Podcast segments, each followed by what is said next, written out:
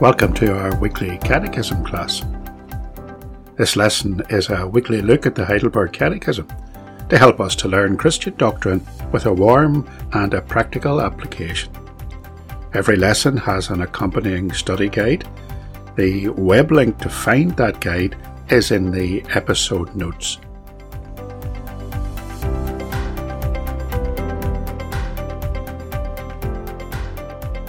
Now, let's start the class and learn the lessons.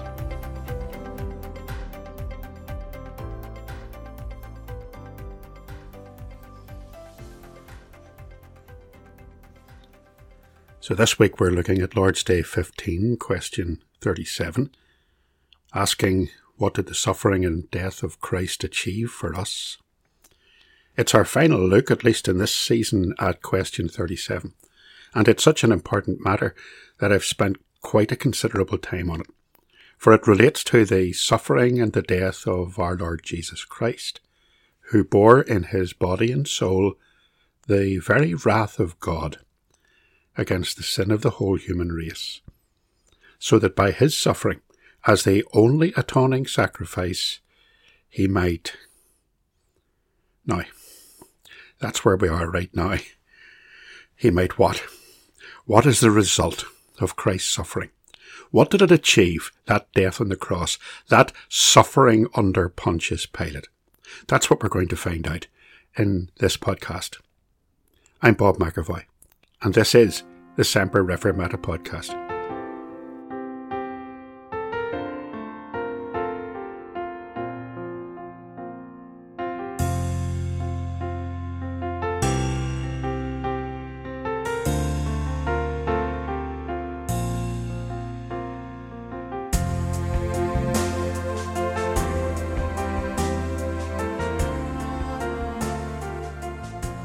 Suffering and death of Christ had such a profound impact. It would be the most significant event in the whole of human history. Now think of what I've just said. Try to think of all the great things, all the great inventions, all the great battles, the treaties, the important figures, the great world leaders. If you go into Google and search for the most important event in human history, you'll get various lists and opinions about what those events were. The discovery of fire, writing, the fall of the Roman Empire, the Renaissance, the invention of the printing press, the Industrial Revolution, the invention of flight, medical advances, the abolition of slavery, the Holocaust. It just goes on and on and on. I wonder one day will someone look back on 2020 and rate it as a significant year in human history, when almost the whole world changed its behaviour to fight a virus. Yet what I'm saying is that the death of Jesus that day at Calvary had far more of an impact than any other single event in the whole of human history. It made such an impact that its significance can never ever be overestimated. The death of the God man, God in human flesh, crucified for our sins. It affected the whole of the created universe. You see, the fall of man had profound implications for the whole of creation. Think back to the Garden of Eden and think about the divine rebuke of Adam and Eve and the serpent after their wilful act of disobedience and rebellion. And remember especially that the curse of sin fell not just upon Adam and Eve, but upon the very environment in which they lived. In Genesis chapter 3 and verse 17 to 18, we read, Cursed is the ground for thy sake. In sorrow shalt thou eat of it all the days of thy life. Thorns also and thistles shall it bring forth to thee, and thou shalt eat of the herb of the field. So, because of the first Adam, paradise became a wasteland. Fruitfulness became deficiency. Prosperity became poverty. Joyful labour became back-breaking graft. Sin entered into the world and sin ruined everything. But it wasn't just the habitat of man that suffered at the fall. The whole of creation has been blighted with sin. Paul expresses this well in those interesting verses in Romans chapter 8. In Romans chapter 8 and verse 22, he says, For we know that the whole creation groaneth and travaileth in pain together until now. That's a picture of a world and a universe that is under the curse, that is in agony, that is waiting for its deliverance. What can we do? People are able to observe the groaning of the created world. I suppose it must be what motivates the eco lobby, the environmentalists to try and save the planet. They see the decline and the deterioration of the earth and they blame it on the human race. And they see people as a plague, uh, almost like a virus, preying upon the resources of the planet. And they demand population control, actually a euphemism for the culling of humanity as their final solution. That will be pointless. Greta Thunberg is not the saviour of the world, even if she's disillusioned enough to think that she and her political manipulators are actually able to save the earth.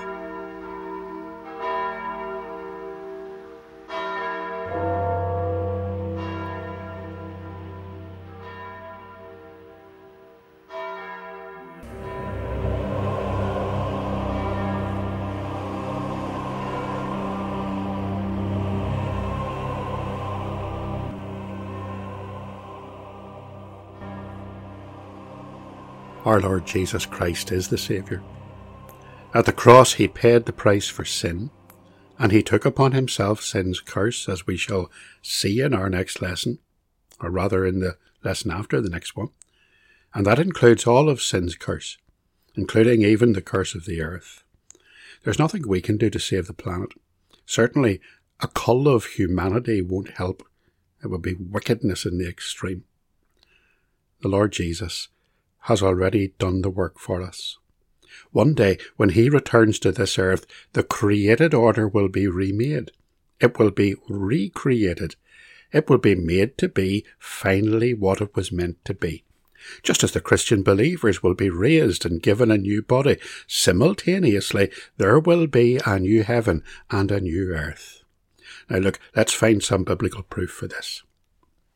In Romans chapter 18 and verse 19, that passage that we've already referenced, it talks about the earnest expectation of the creature, of creation, waiting for the manifestation of the sons of God. For the creature was made subject to vanity, not willingly, but by reason of him who hath subjected the same, in hope. Because the creature itself also shall be delivered from the bondage of corruption into the glorious liberty of the children of God. 2 Peter chapter 3 and verse 4. Uh, starting halfway through the verse, all things continue as they were from the beginning of creation. For this they willingly are ignorant of, that by the word of God the heavens were of old, and the earth standing out of the water and in the water whereby the world that then was being overflowed with water perished. But the heavens and the earth, which are now by the same word are kept in store, reserved unto fire, against the day of judgment and perdition of ungodly men. Verse 12 and verse 14 in that same chapter, 2 Peter 3. Looking for and hastening unto the coming of the day of God, wherein the heavens, being on fire, shall be dissolved, and the elements shall melt with fervent heat.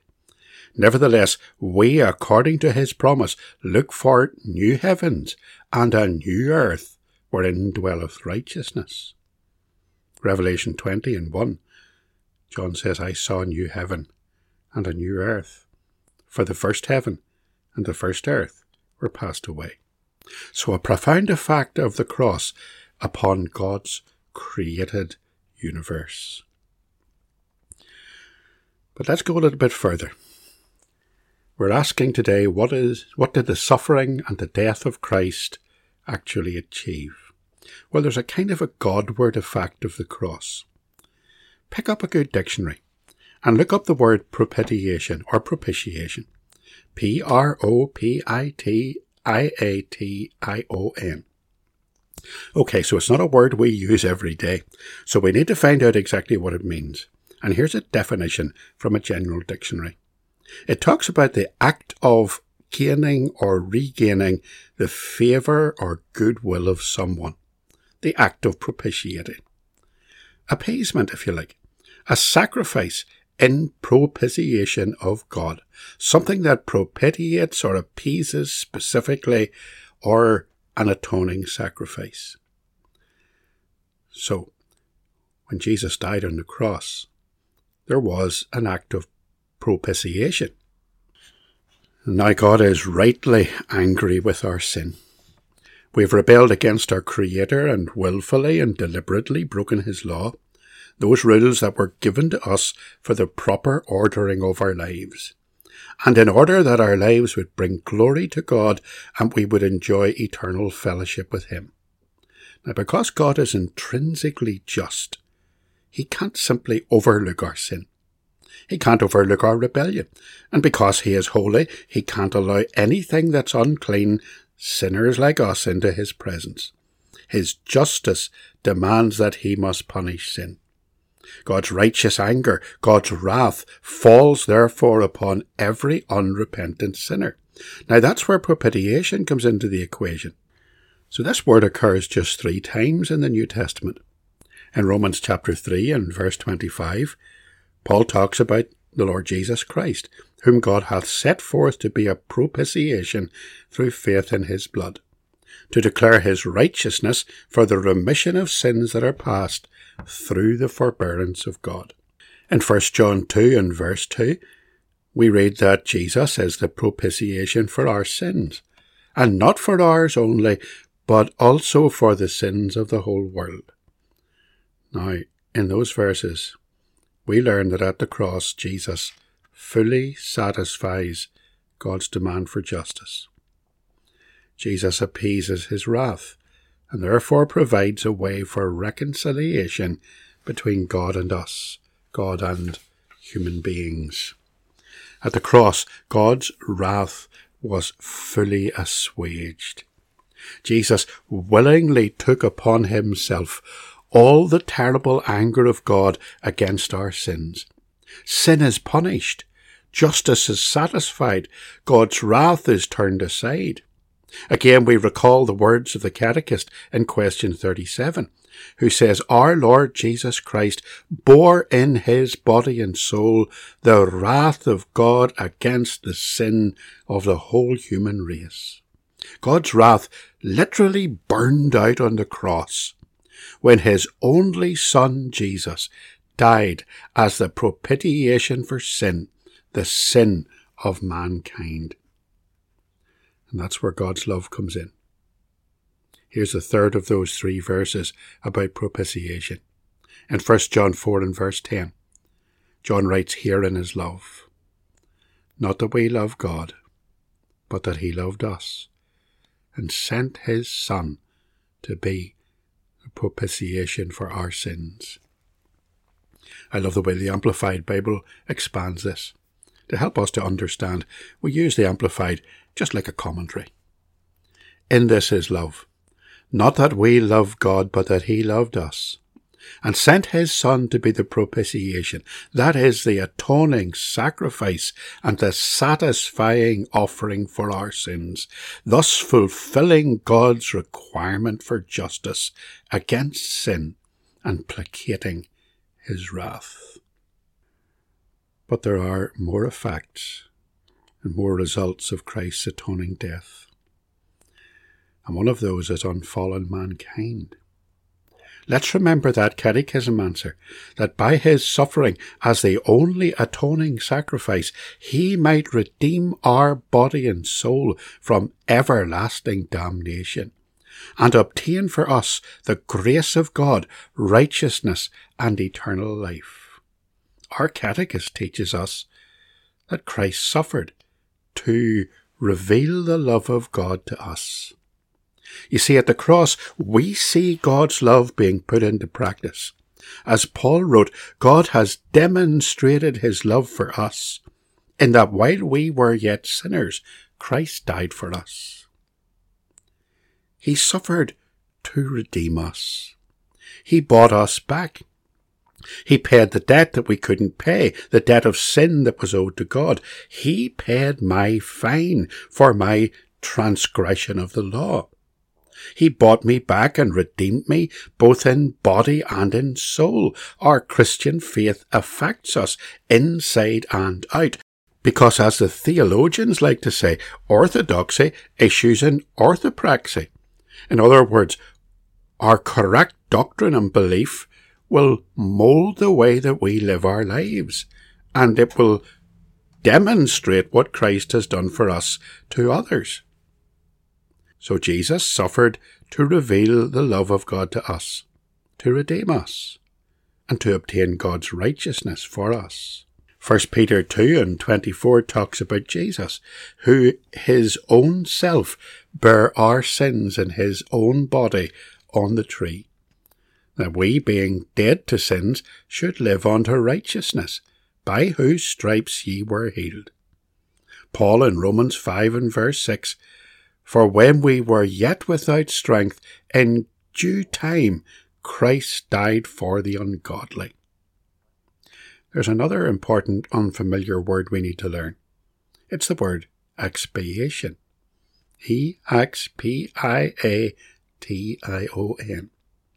It's just another way of interpreting the Greek word that we previously interpreted as propitiation.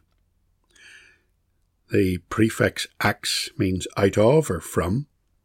So expiation has to do with removing something or taking something away.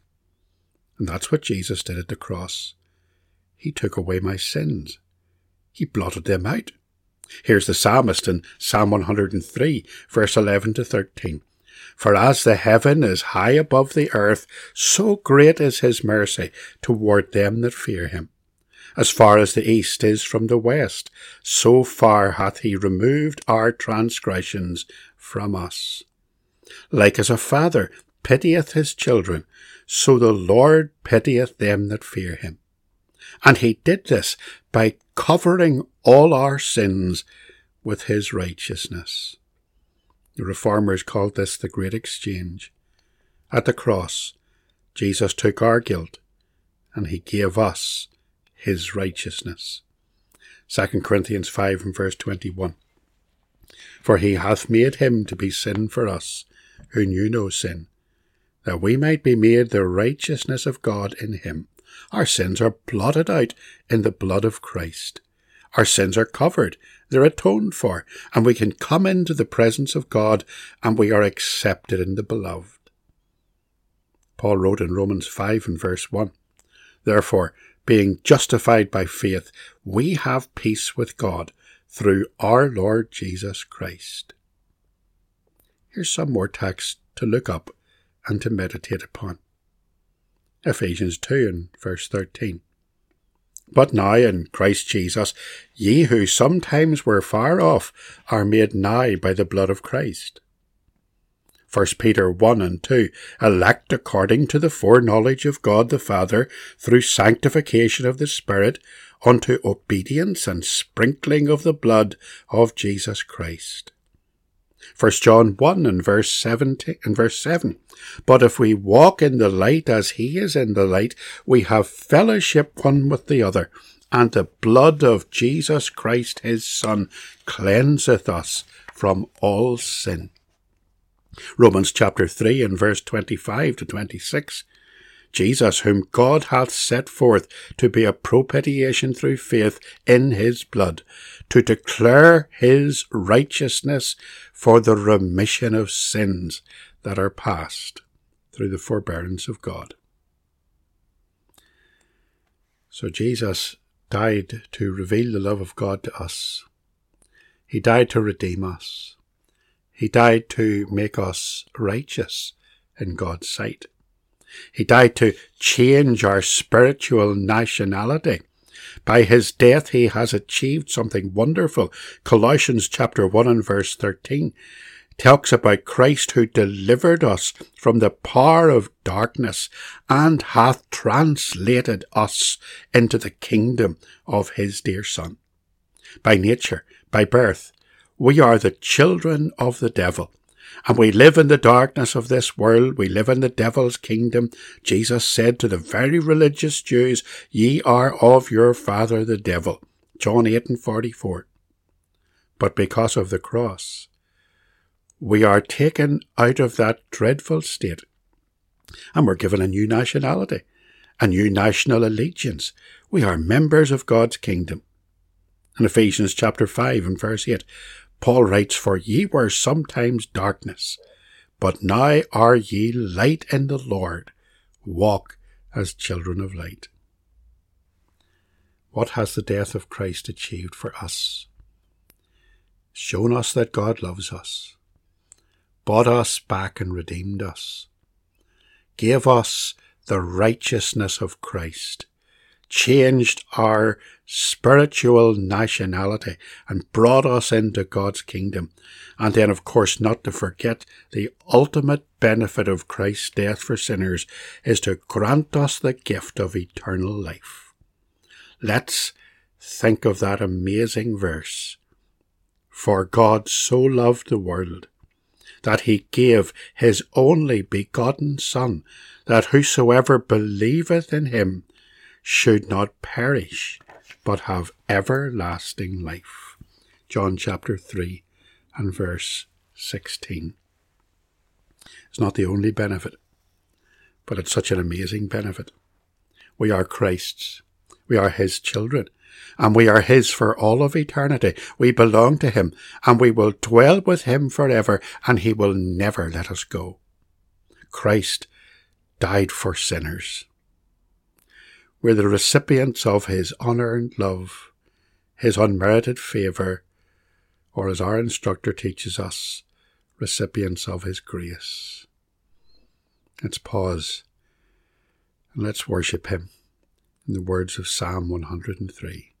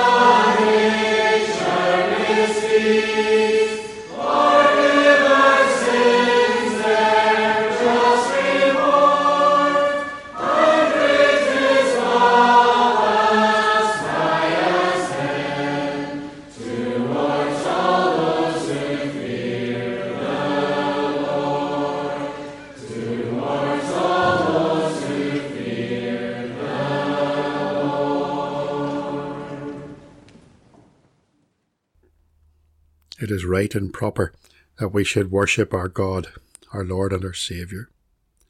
By his death on the cross, God's Son Jesus is highly exalted and God is glorified. Let's return again to the great Christological hymn in Philippians chapter 2 verse 8 to 11. And being found in fashion as a man, he humbled himself and became obedient unto death, even the death of the cross.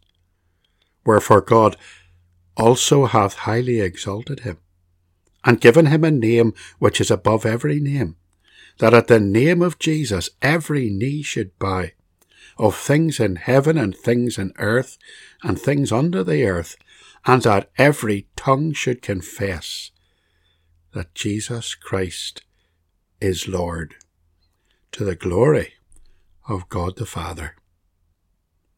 And all of that is why I can confidently say that the suffering and death of our Lord Jesus Christ is the most significant event in all of history. And it was all because of God's love for sinners. The cross changes everything.